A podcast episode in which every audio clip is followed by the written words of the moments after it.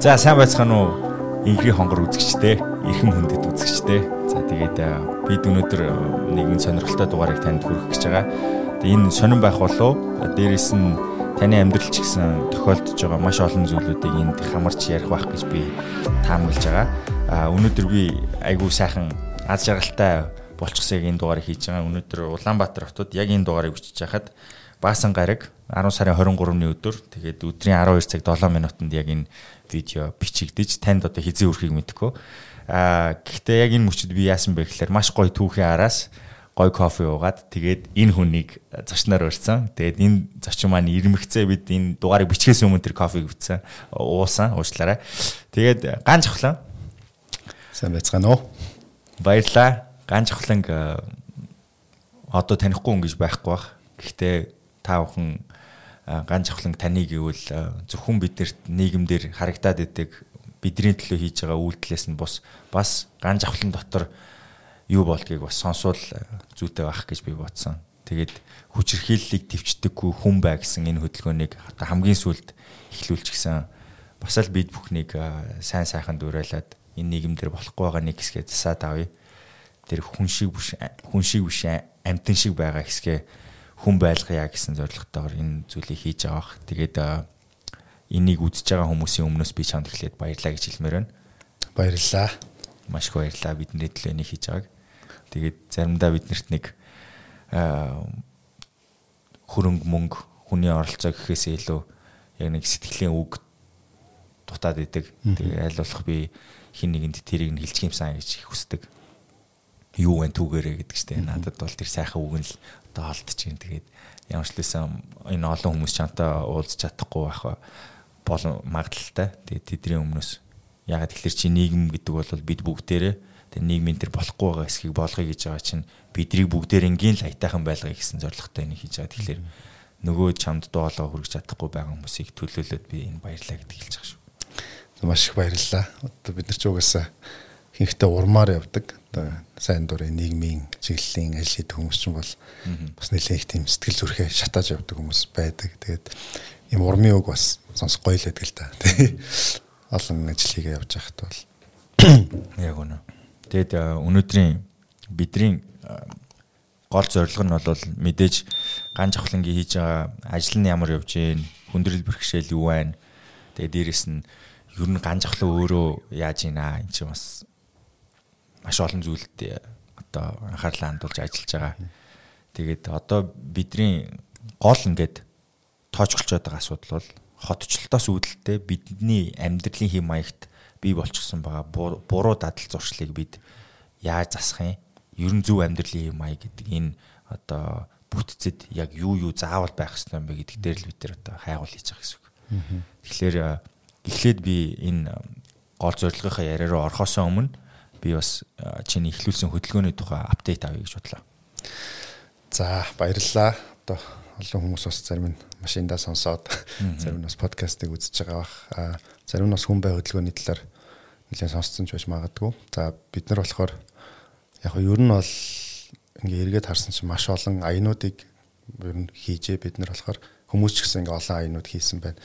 Тэгээ аянуудыг бид нар эргэж хараад за биднэрт яг юу үлдв гэдээ харахаар ихэнхдээ нэг юм шуураад өнгөрсөн слогон нэр хоёр үлддэг. Бид нар яг эндээс ингээд юу өөрчлөгдөв гэдээ харахаар бас их үр дүн муутай байгаа юм шиг санагдсан. Тэгээд бид нар бол ер нь дахиж шинэ аян одоо юу гэдгийг акц хийхгүйгээр ер нь хүн бай гэдэг гол суурь нэрэн дээр тогтоод энэ хүчрхээлийг төвчдгүү гэдгүүд нь бол хоорондоо ингээд солигдоод дараагийнхаа хүчрхээлийн эсрэг асуудлаа хөндөд яваад байдаг ийм хэлбэрээр ингээ хийя гэдэг. Тэгээ хүн бай гэдэг бол бүр их хүн толгоогоо ажилуулад энэ ямар учиртай гих хүнийг зовоох юм бас байхгүй. Бид нар яг үндэ их сайн бодоод үзэх юм бол өнөөдөр бид нар ер нь хүн байхаас эхлэх хэрэгтэй юм биш үү гэдэг юм болчиход байгаа. Хүчирхийллийн сэдв байсан ч гэсэн а одоо тэр хүн албан тушаалтай одоо ямар ч хүн байсан эхлээд одоо энэ ялангуяа энэ хүүхдийн эсрэг хүчирхийллийг таслан зогсоох энэ ажил дээр бол үнэхээр бид нар одоо хүн байж чадсан уугүй юу гэдгийг айгүй хэрэгэд харах шаардлагатай. А юун дээр үнэлж энийг ярьж байна гэхээр зөвхөн одоо энэ жил гэхтэл бид нар ингээд маш олон хүүхдүүдийн амнасыг харамсалтайгаар алдлаа. Одоо дөрвөн хүүхд зүгээр ингээд тоглоомын талбай хайж явж байгаа таймаа алдсан. Бид нар тэрийг тэр сонгуулийн үеэр мартаад өнгөрсөн те. Тэрний дараа ингээд саяхан нэг 28 9 хоногийн өмнө 9 настай бяцхан охин хойд авахаа гарт ингээд амиа алдахад өнөөдөр тэрийг яг бид нар тэр маргааш нь нөгөөдөр нь ярьж исэн шигээ санаж байгаа үйл үгүй лөө те. Ингээд энэ олон зүйлийг харахаар бид нар ер нь хүн байж юм уу? Ялангуяа бид нар энэ хүүхдүүдэд тэр бяцхан ирээдүйн болсон бяцхан өрсөдөө бид нар ер нь хүн байж чадж байгаа мó гэдэг энэ асуудал өөрөө дахиад хүн хүн бүр нөгөө суур зүйлээс эхлээд бодох шаардлагатай болж байна л гэж хараад байгаа. А дараа нь ямар хүн байх гэдэг дээр бол бид нар энэ хүчрхийлийг төвчдгүү гэдэг нэрнүүд бол солигдоод явах юм. Одоо энэ магадгүй нэг сарын турш бид нар зөвхөн хөрш гэдгийг хөндөж болно. Нэг сарын турш бид нар хохирогч гэж юу ямар хүнийг хэлээд байгаа юм бэ те хүчрхийллийн а дөчтөрийн тойрогт байгаад байгаа хүн гэдэг нь ямар учиртай юм. Дахиад нэг сарын туршид бол бид нар энэ хүчрхийлэгч гэдэг чинь өөрөө яагаад үүсгэн бий болсон юм те. Хоёр настай байхдаа муу хүн байсан юм уу? Өнөөдөр яг уу 40 настай аимшигтай аратан бид нар харж иж болно. А тэрийг одоо яаж шийтгэмээр энэ хүн өөрсдийнхөө хүслийг хэлж болно. Тэгвэл энэ хоёр настай байхдаа л муу хүн биш байсан үнэн бол энэ яаж бий болов? Яг саяны төрөний чинь хэлдэг нөгөө хотчлтын маш их нийгмийн том шилжилтийн нөлөө байв. А гэр бүлийн вакуум орчинд анх яаж ямар хүмүүжил авсан дараа нь сургуулийн орчинд юу болсон гэдэг ингээд ингээд айгүй олон энэ суур шалтгаануудыг ярихгүйгээр бол одоо юу гэдгийг хүчрхийллийн сэдвийг ярих баг боломжгүй болж ин л доо. Тэгэхээр хүчрхийллийг төвчдгүү хүн бай гэдэг энэ бол яг шууд энийг хүн хэрэгжүүлж болох 9 алхмыг бид нар бүр ингээ гаргаад удирдамж гаргаад өгсөн байгаа. Яг л энэ 9 юмыг одоо хийх хэрэгтэй байна гэд тэр бол хамгийн энгийн зүйл одоо хүн хаж утлынхаа айлд хүүхэд одоо хүчрхийлэгдэж байгаа үед те мэдээлэлээс авахулаад эхэлнэ. Аа бид нар төр засаг руу бол нэг 14 шаардлага бол өгсөн. Тэр хуулийн 30 хоногийн хугацаанд ер нь ойртож байна. Тэрнээсээ бол анхаарал хандуулж байгаа асуудлууд бол байгаа. Тэгээ ер нь одоо бол нэг юм 2 3 хоногийн настай ч юм уу 7 хоногийн настай ингээд шүүгээд өнгөрдөг хүчрхийллийн эсрэг тэмцэл биш. Энийг магадгүй 5 жил хүн байгээд түлээ энэ дэр үр дүн гартал нь явъя те. Ингээд бүр яг үнэхээр бодиттой акцуудыг хийгээд яг энэ хууль журмынхаа төвшөнд хүмүүсийн ухамсарын төвшөнд ингээд бүгдээр ингээд яг нэг тийм ийм зүйл дээр жоохон илүү бодиттой хандцгаая гэсэн тийм хөдөлгөөн явж байгаа. Одоо л энэ дөнгөж эхлээд нэг ийм анхны суур ойлголтуудыг нь тавиа явж байна. Тий. За мэдээж ажил хийж байгаа хүнд тухай бүрт одоо тухайн агшин үеийн хүндрэл бэрхшээлүүд тохиолддог. Тэгээд тус бүртээр нь ингээл тухайн үедээ шийдэл явдаг. Одоо ийм уламжлалтай тий. Одоо ер нь харж байгаагаар энэ дээр та нарт энэ хөдөлгөөнийг биелүүлэх одоо хүссэн үр дүндээ хүрэхийн тулд хамгийн их одоо тээр болох зүйл нь юу гэж харж байна? хамгийн их дээр болох зүйл бол ерөөсө хүмүүсийн хэдэн уламжлалт сэтгэлгээнүүд байна. Төрийн төлөө огтон боож өгөхгүй, ирэмийн хооронд илчиг бууж ороод тэгээ одоо энэ магадгүй нөгөө бидний нүүдэлчин соёлтой байх үед ойлголт арай өөр байсан байх. Өнөөдөр тэгтэл бид нар чинь ингээд сая 500-ла дөрөв уулын дунд ирээд хамтдаа нэг хот болоод амьдрийгээ суучлаа шүү дээ тийм. Тэгээд ийм үед бол одоо ийм дан дангаараа ийм сэтгэлгээнээс бид нар салаад бас хамтын сэтгэлгээр орохгүй болвол энэ хажуудалд байгаа айл энэ гудамжинд явж байгаа хүүхдэд тохиолдож байгаа аюул чамд хамаатай гэдгийг ойлгохгүй бол ямар ч боломжгүй болчиход байна л да. Тэгэхээр энэ бол яг одоо энэ хувь хүмүүсийн ухамсарлуул хандсан акц юм байгаа хүн бай гэдэг бол өөрөө яг одоо өмнө бол бид нар нөгөө нэг бүх хариуцлагыг өөрөөсөө холдуулаад төр засаг руу тэмцэл хийдэг, хууль журам руу буруугаа өгдөг, тогтолцоороо буруугаа өгдөг ингээд надаас бусд нь л буруутай. Тэгсэн мөртлөө өөрөө хажуу хажуугийнхаа аль шүнжин уйлсан хүүхдийг 108-аар заалгаж хэлээгүй. А өглөө нь босч ирээд Facebook дээр бичих болохоор тогтолцоо одоо ямар нэгэн одоо цаазын ялмалч гэдэг бүр утгагүй юм яриа сууж идэх те. Тэгэхээр энэ бол одоо эргээд яг хүмүүстэй өөрсдөө хийж байгаа тэмцэл болоо явчихж байгаа тэн дотор хүний яг нэг өөрийнх нь ухамсар. Тэгэхээр энэ дотор бол бэрхшээл нь бол тэр хүмүүсийн яг оролцоогоо өөрөө айгүй сайн үнэлдэггүй. Өөр зөвхөн чи оролцсноор ямар их том зүйлийг өөрчилж болох юм бэ гэдгийг а ерөөс өөрөөсөө холдуулж боддог. Хариуцлага одоо энэ өөрчлөх гээд байгаа юмдаа өөрөө оролцохыг маш ихээр одоо хүсдэггүй. Тийм зүйл хандлагууд л өөрөө дандаа энэ саад болж байгаа. Тэгэхээр энийг бол өөрчилж болно. Энэ бол маш их тийм боломжууд байгаа. Хүн болгонд энэ хүчирхийллийн эсрэг бүр том үр дүн гаргах хүч юм хүч бол байгаа. Энийг бол хүмүүс тийм жишээнүүд ч гэсэн ойрын хэдэн жил бидний бүр амьдрал дээр ингээ харсан нүдэнэ хөдөлгөөнөөс ахуулаад том том жишээнүүд байгаа. Тэгэхээр биднэрт бол хүч нь өөрөө биднэрт байгаа даа байхгүй. А дараа нь яг тэрийг үйлдүүлэх одоо процесс нь бол тэр төр засаг дээр байж магадгүй. Гэхдээ нөгөө анхны хөшүүрэг энэ юм нь бол дандаа биднэрт байгаа. Тэр энэ дээр л жоохон бэрхшээлүүд байна. Хүмүүсийн хүмүүс ерөөсөө нөгөө тэр нэг сэтгэлгээнээсээ жоохон салж чадахгүй байгаад. Гэхдээ нөгөө бид нэг ингээ сайн талаас нь харахаар монголчуудыг дүгндэг одоо identify одоо бусдаас ялгарх онцлогийг нь одоо томьёолоход ил гардаг нэг цөөхий дүгнүүд байдаг шүү дээ. Дасан зохицох чадвар сайтай гэдэг. Тэгэхээр манайханд байгаа энэ нөгөө нүүдэлчдийн одоо нүүдэлч угсаанд байдаг генетикийн гэх юм уу? Ямар нэгэн зүйл дасахтаа хурдан гэж ярьдаг.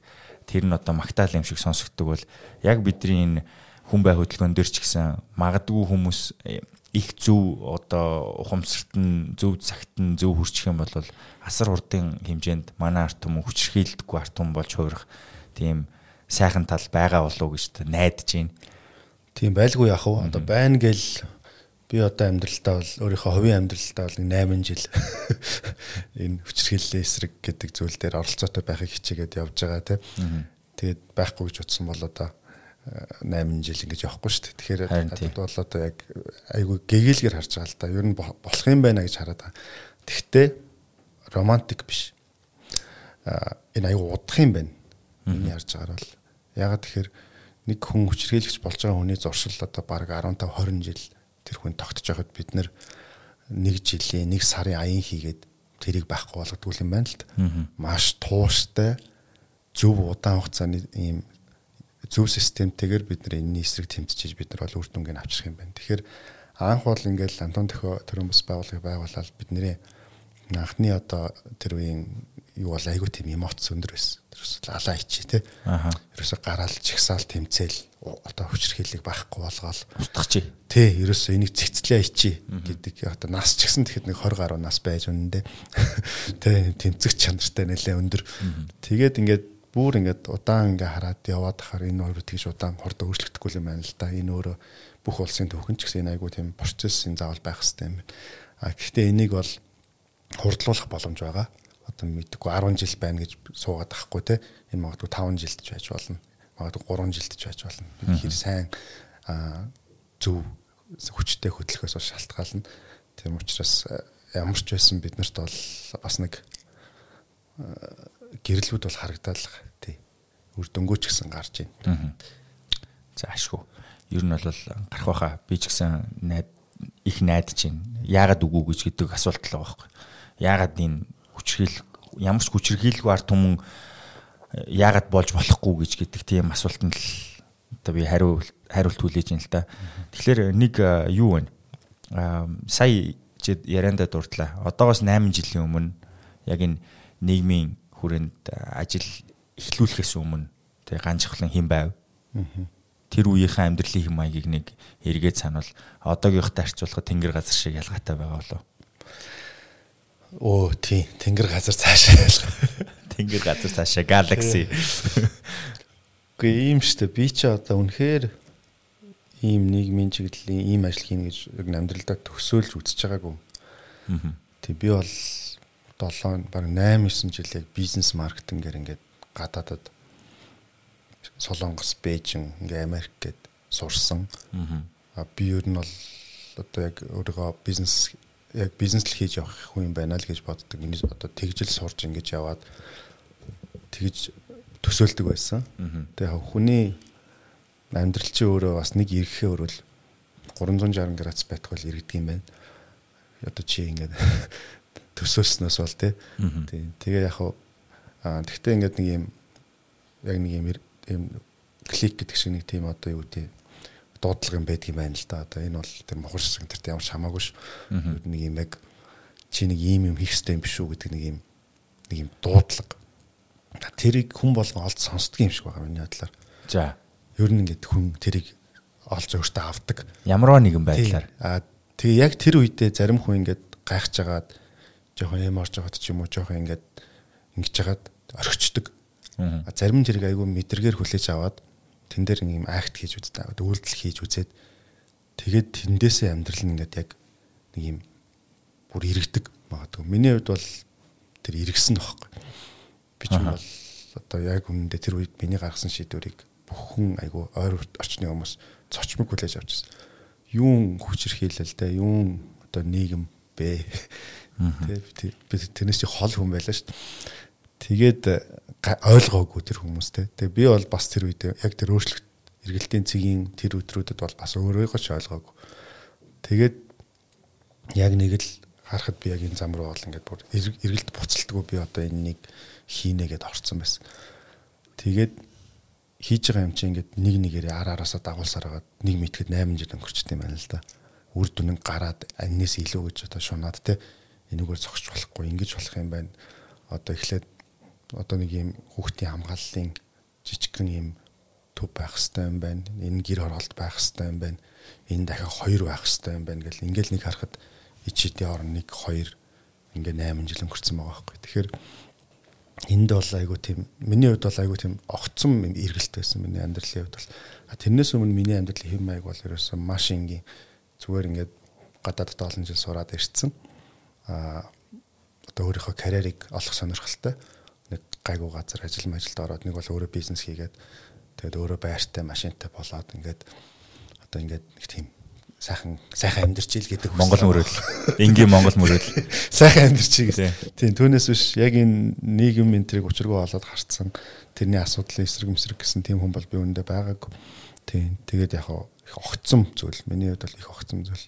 А өнөөдөр бол миний хувьд бол яг миний энгийн амьдрал. Тийм л ялгаатай байгаа.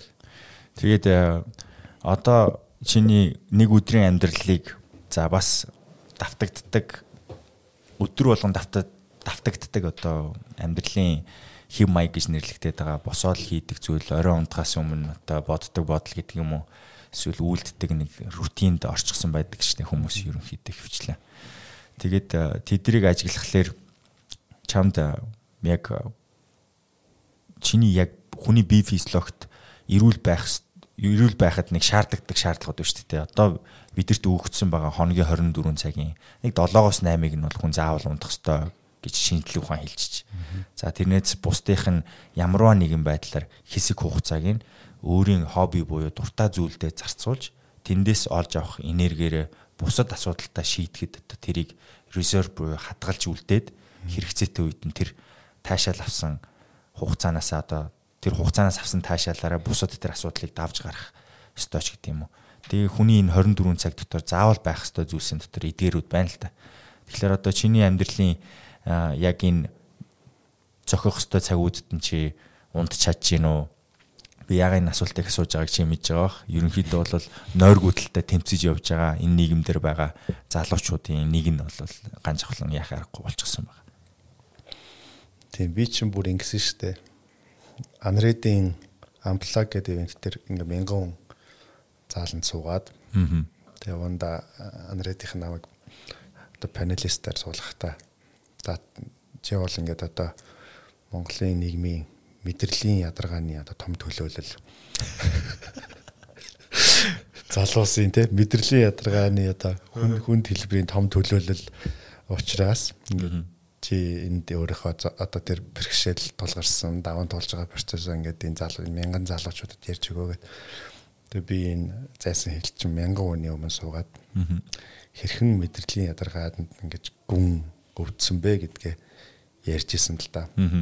Яг намайг бас ингээл хүмүүс зарим нь мэддгийг ингээл ганц хавлаа ингээл ер нь нэг юм нойргууж болчдөг те ингээл шөнийн 4 5 цагт ингээл нэг юм юм юм бичсэн сууж ч юм уу нэг бол ингээл заримдаа нүдэн ингээл анивчцсан явж ч юм уу заримдаа бүр ингээд юм ядаргаанд орцсон явж идэг. Энд чирээс олон жилийн тийм зүйл аахгүй. Тэгээд яг би ч нөгөө илүү олон нийт надтай юм одоо их юм илэрхийлж харилцдаг болохоор ингээд зарим хүмүүс ингээд ог танихгүй хүмүүс хүртэл нойрчин гайгүй юм айгүй юу гэдэг юм уу асуудаг байх жишээтэй. Тэгээ яг би бол маш олон жил үнэхээр экстрем буруу хэмнэлээр бол амьдэрсэн.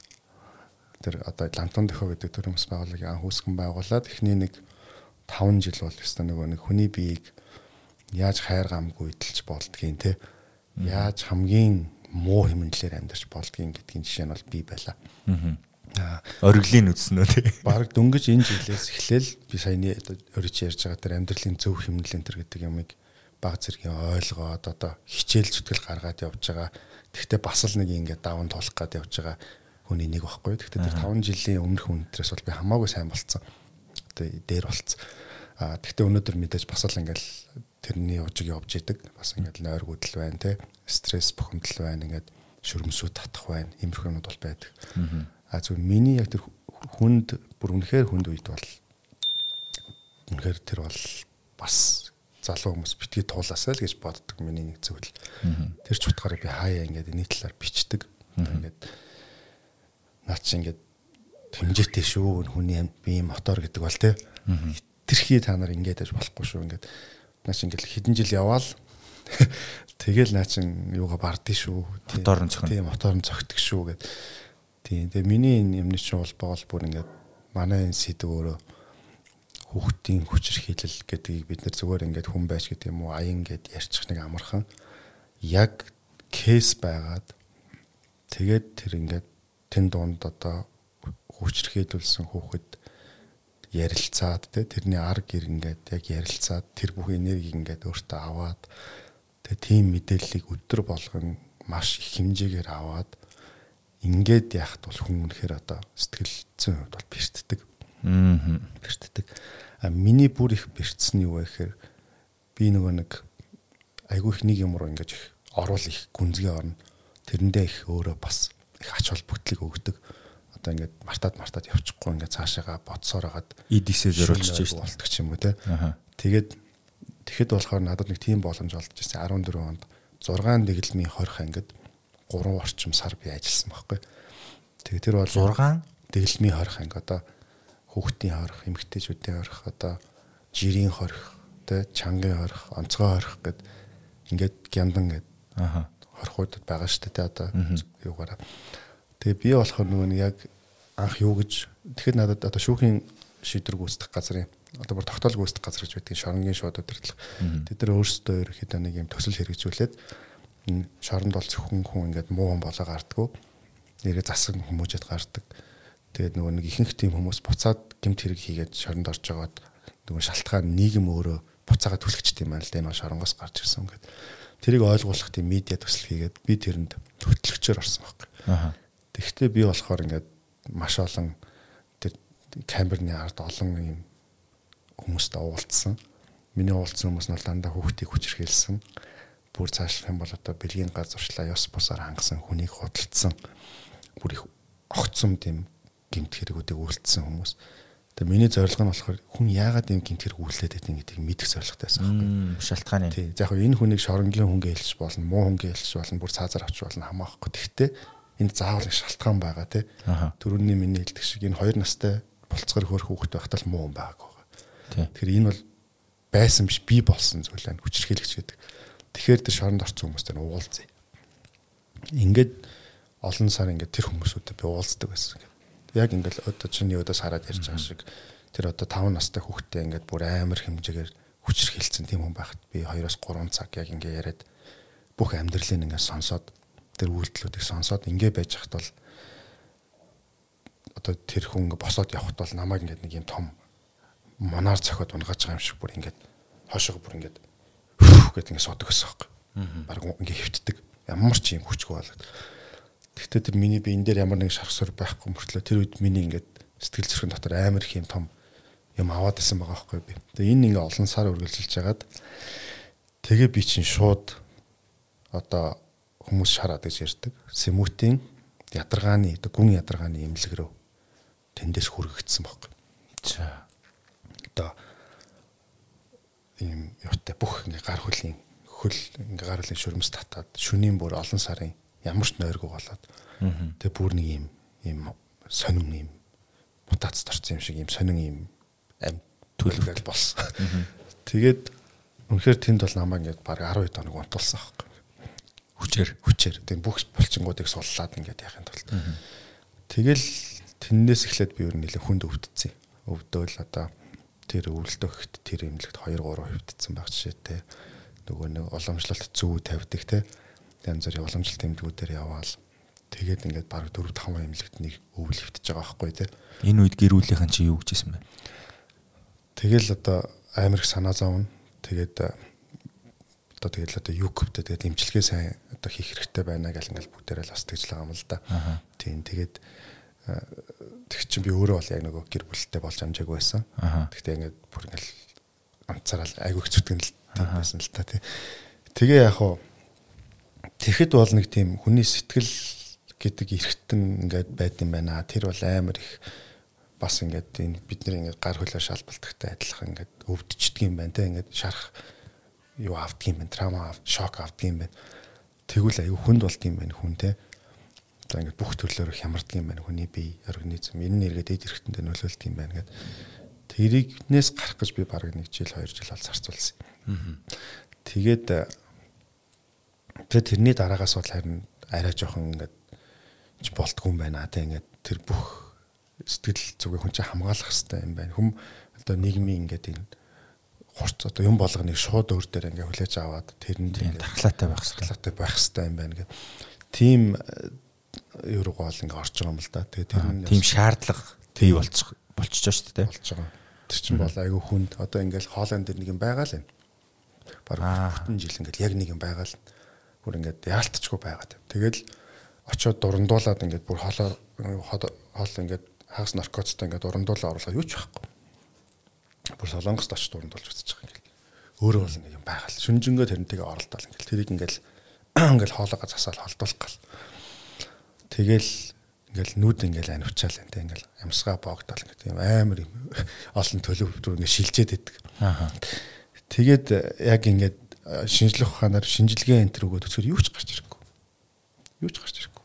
Тэгсэн мөртлөө юм одоо тэр хямарсан. Эрүүл биш мэдрэмж нь байгаад байдаг. Тэгэхээр энэ мэдрэлийн одоо энэ бүр цаашлах юм бол юу байхгүй юу? Аа panic attack гэж юм байдаг. Аа.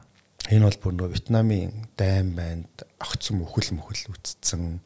Тэгээ тэндээс юм цочирдсон хүмүүс энэ төр тусдаг юм бэл. Би бүр Виржиниагийн имлэгт энийг очиж үзүүлээд тэр оншиг одоо тэг сонсч ирсэн байхгүй огцом ингээд сэтгэл зүйн хувьд ингээд цочирдсан хүн паник атак гэдэг юм. Траума авсан биз дээ. Траума авсан гэсэн үг тийм. Тэгээд тэр паник атак гэдэг зүйл өөрөө олон хэлбэрлөө ингээд шилжээд явдаг л та.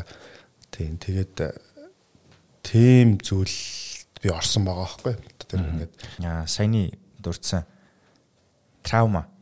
Яг энэ траума бол тэр шоронгийн үед одоо шоронгийн үе гэж нэрлэх наашаа. Тийм Яг тэр шоронд хоригдсон байгаа хүмүүсээс ярьслага авч явах үед чамд энэ траума үүссэн байна гэж хаана уншлуулсан гинэ? Аа тэгэхэд би яг Виржиниагийн их сургуулийн хэмлэг, Virginia University Hospital-д. Бүр Америкт штэ тий. Тэгэхэд би бас тийш нэг очих өөр ажил байж тараад тэгингээ би бол чигээс нэг олон жил яваад байгаа болохоор очиж яг сэтгэл зүйч хүмүүстэй нэг уулзаж бүх нөгөө юугаа үзүүлээд тэгээд надад бол бас тэгж тийм оншигч ирсэн одоо яг ийм юм болцсон юм байна чи. Энэ бол ингээ бас байд юм аа.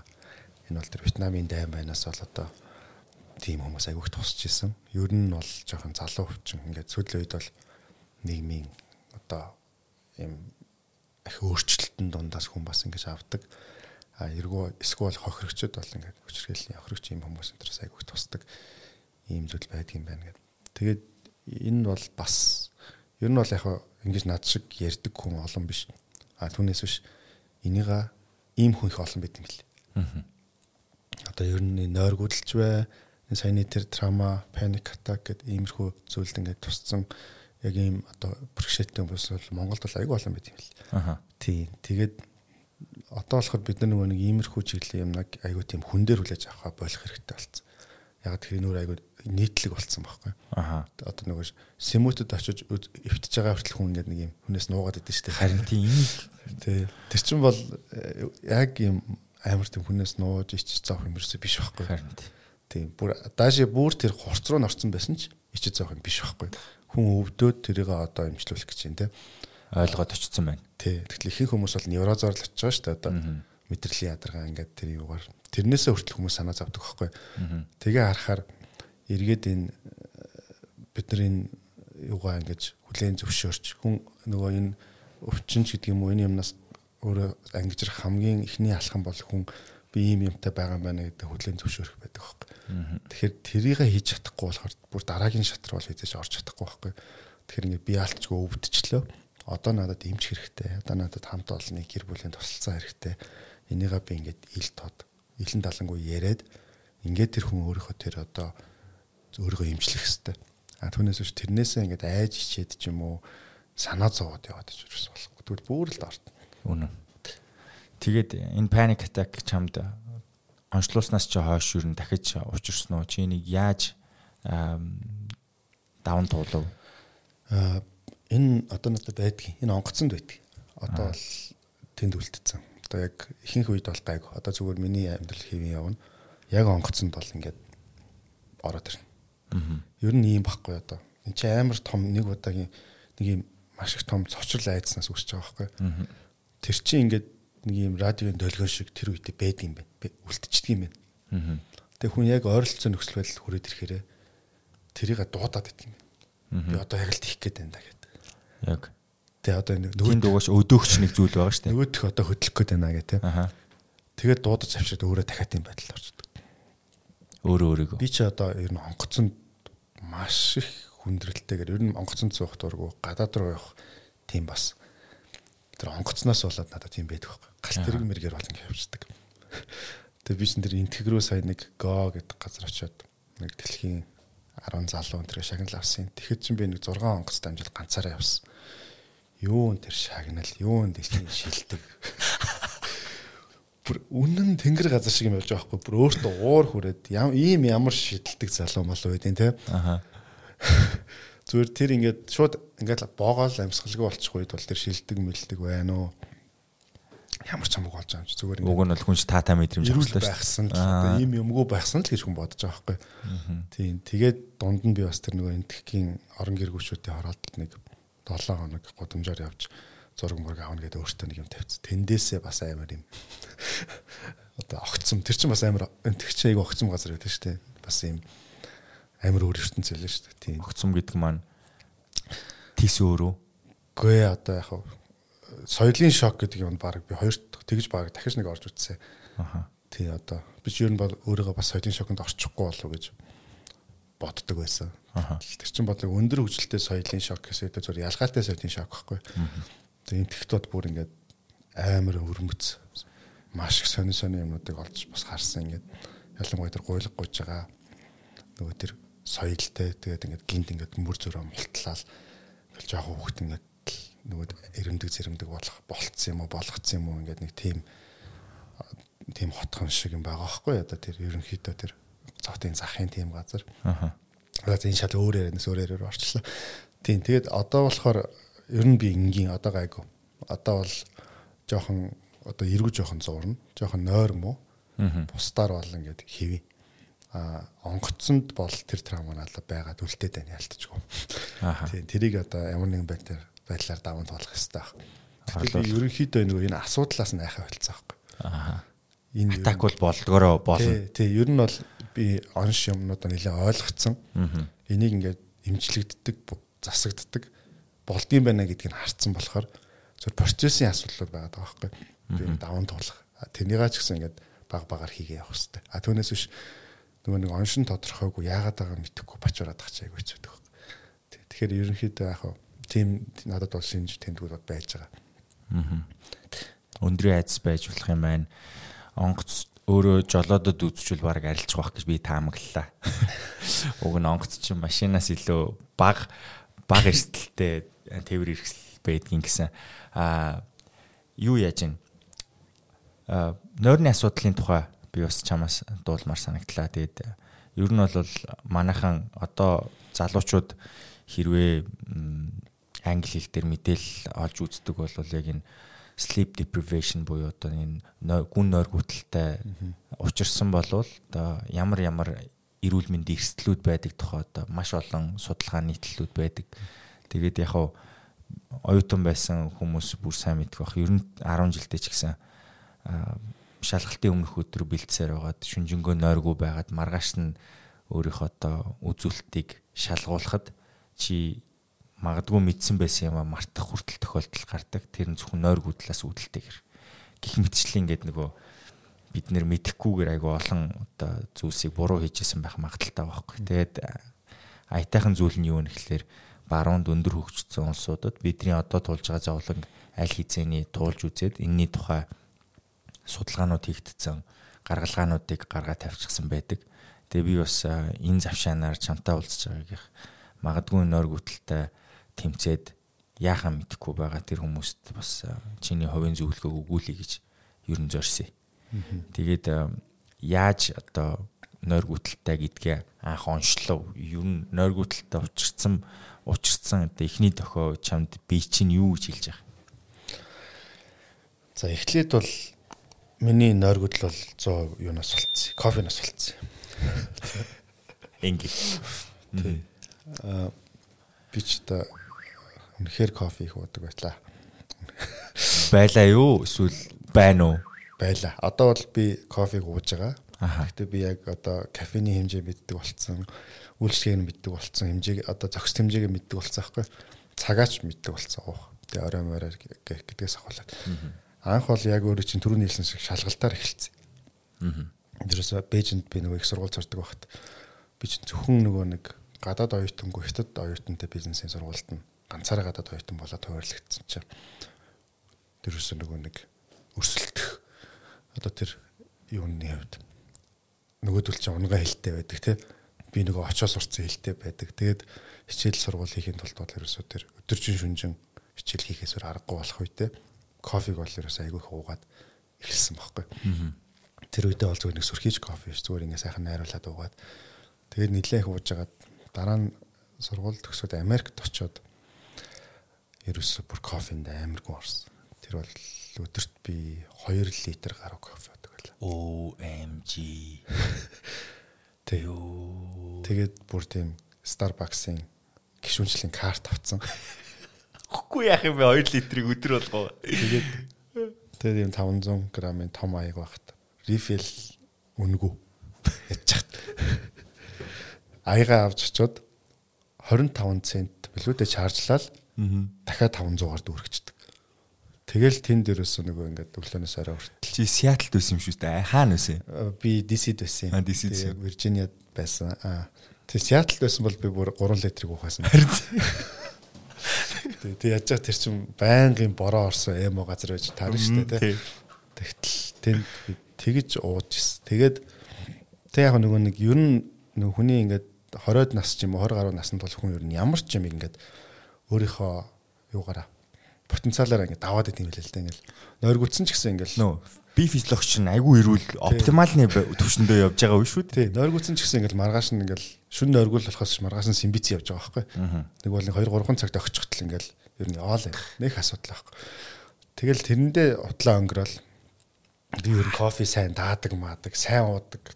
Амар кофе ч юм аа гэж тэнэгтэж тэнэгтэж гүүгээл тэгэл тэр болгонд ч нөгөө нэг аажуухан миний тэр цаана ингээд тэр хүм тэр шадамжаа алдаал ингээд муудаал ясныг ингээд ойлгохгүй те.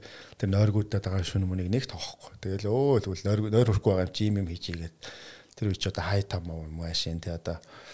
Магадгүй Facebook ингээд янз бүрийн мухаж мухаал ингээд тэрийг тоодгүй явжгаад. Тэгээд яг хуу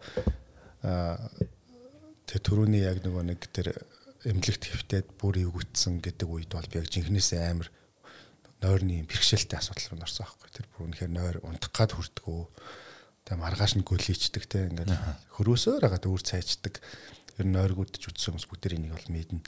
Тэгээд нэг юм сонио юм бүтэн шөнө унтсан мөртлөө амар ядарсан сэрдэг. Унтсан. Унтаагүй ширс огт ер нь бол унтсан. Тарих дандаа ажиллаж идэг шүн ингээл 2 цаг 3 цаг тарих ажиллаж байдаг. Хагас юм унтал цэрэлтийн яг дундуур байдалтай. Ийм юугаар юм унтаж ингэж явсаар байгаа. Тэгээ сүултээ ингээд давхар босод юм руугаа нөлөөлөд нойр хөдөл чинь. Тэгээд хүн нөгөө юм мэдрэлийн ядаргаа. Тэгээ сүултээ шөрмөс юм бид төрлөө ордгийг ингээд ингээ шүрмэс татаал нүд энтер анивчаал ингээл юм уу зураал ирүү мөрөө зураал ирнэ. Тэр бол цаашаага бүр хүндрүүлдэг гэдэг байхгүй. Тэр тийш нэрээс орж болохгүй л дээ. Тэгээд эвгүйтгэх юм бол энэ удаан хугацаанд бол бүр депресс стресс депресс руу явчихдаг. Аха. Тэгэхээр энэ бол ерөөсөө нөгөө нэг одоо дөнгөж нойргууд ч эхэлж байгаа ч юм уу зүгээр ингээд л залуу байна гэдээ яваад байгаа залуу шүү. Ерөөсөө тийм үе дээр нь л өөрийгөө боловлчих хэрэгтэй. Тийм үе дээр имчилгээ аягуулсан аавна. Анх одоо эхэлж явах үедээ бол тий. Бүр ужигэрсэн үедээ бол имчилгээг удаан хэцүү аавна тий. Тийм учраас аа яг энэ дээр нэг анхаарах юм юу вэ гэхээр нойргуудл гэдэг зүйлийг хүн эмчилж болдог зүйл. Энэс хүн гарч чадна. А хэрэг хэмжээнд энийг ужигруулсан гэдгээс одоо шалтгаалаад хэр хурдан удаан гарах вэ гэдгийг л асуудал байна. Хүмүүс бас логиктой жоохон шудраг өөртөө бодох хэвээр. Өөрөө 7 жил бие хайчаад нэг жилийн дотор зүгээр болно гэж байхгүй. Тийм 7 сарын дотор энийг амжилчих юм шиг бодоод тэн тэнгуутаа ингээд шантраад байдаг байхгүй ингээд болохгүй байх зүгээр болохгүй. Тэгвэл 7 жилээ бодолтой тий. Тэр чи өөрөө тэгж юуг нь тарьсан байж тээ үрийг нь тий. Тэгээд өнөөдөр үр дүн үр дагавар нь гарч ирж байна. Тийм учраас дахиад тийм хичнээн хэмжээнд өөрийгөө тэгж ужигруулсан бас нэлээд хүндэл тэрнээсээ гардаг байхгүй. Тэгээд заавал гарч чаддаг. Аа За энэс гарах аргачлалын тухайд бол олон аргачлалууд хүмүүс турш утсан байдаг. За хамгийн муу аргачлал бол их өндөр тунтай нойрны юм уух. Хамгийн муу аргачлал. Энэ бол одоо зүгээр бүр нөгөө нэг төрөний миний нөгөө бүр ингээд бүх шөрөмсөн тэр татаад тэг ингээ яалтчгүй хүнийг хүчээр унтуулад эхний ээлжинд ам тэрэ хийх шаардлагатай болсон үед ерөнхийдөө тэр маш хүнд хэлбэрийн хүчтэй тэр тайвшруулах бодисуудыг хийдгэлтэй а аль болохоор тэр хамааралтай болдог хүчтэй юмнуудаас зайлсхийгээд аль болохоор ерөөхдөө а юу маягаар хоёр төвшин байгаа. Нэг нь бол амьдрал бүр хамгийн зөв арга бол амьдралын зөв хэмнэлд орох байхгүй. Тэрнийхээ дотор бол спорт байхгүй. Спорт гэдэг нь болохоор хөлс гаргах.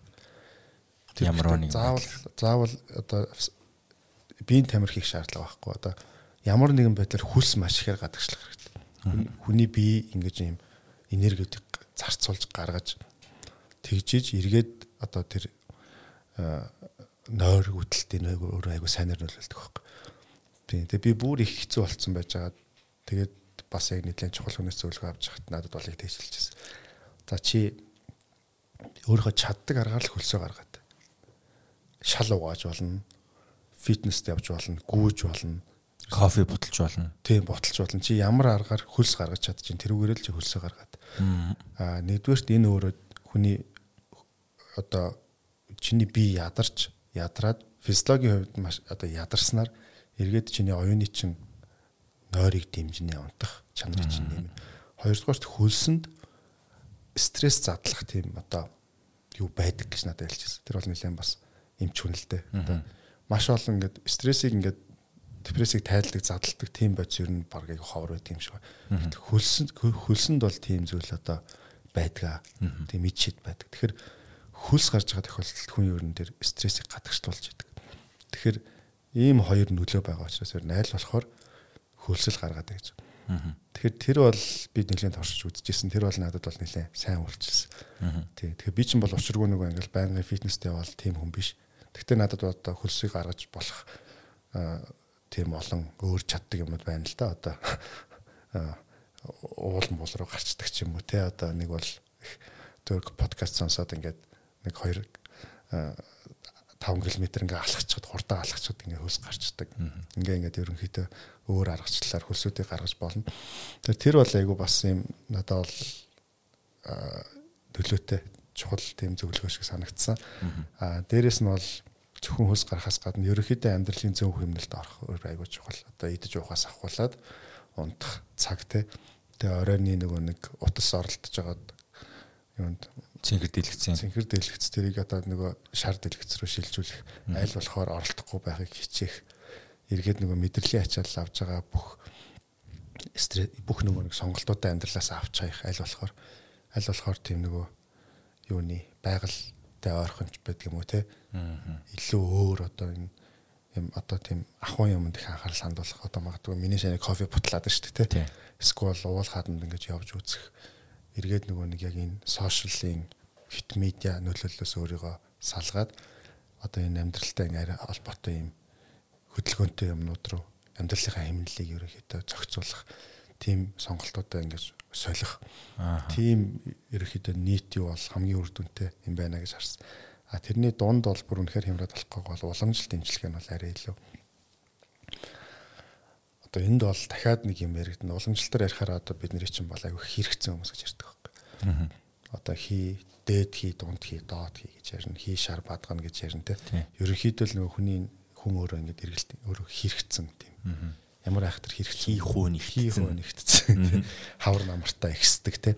Тэгээд ирэхээр тэр дараа нь бол тэр нөгөө нэг хүний идэж уухтаар ядаж тэр шар тос байна те. Ингээл одоо имчилгээний арга барил энэ төр бол арай өөр л дөө би бол бас уламжлалт юугаар имчилгээнүүд хийлгээд бол надад бол нэлээд бас тэр бол шууд ингээд үр дүн гарч ирдэг бас. Нэлээд жоохон ингээд нэг сар хоёр сараараа хийж иж цаашдаа бас үр дүн бол ингээд гараа явж идэг. Тийм.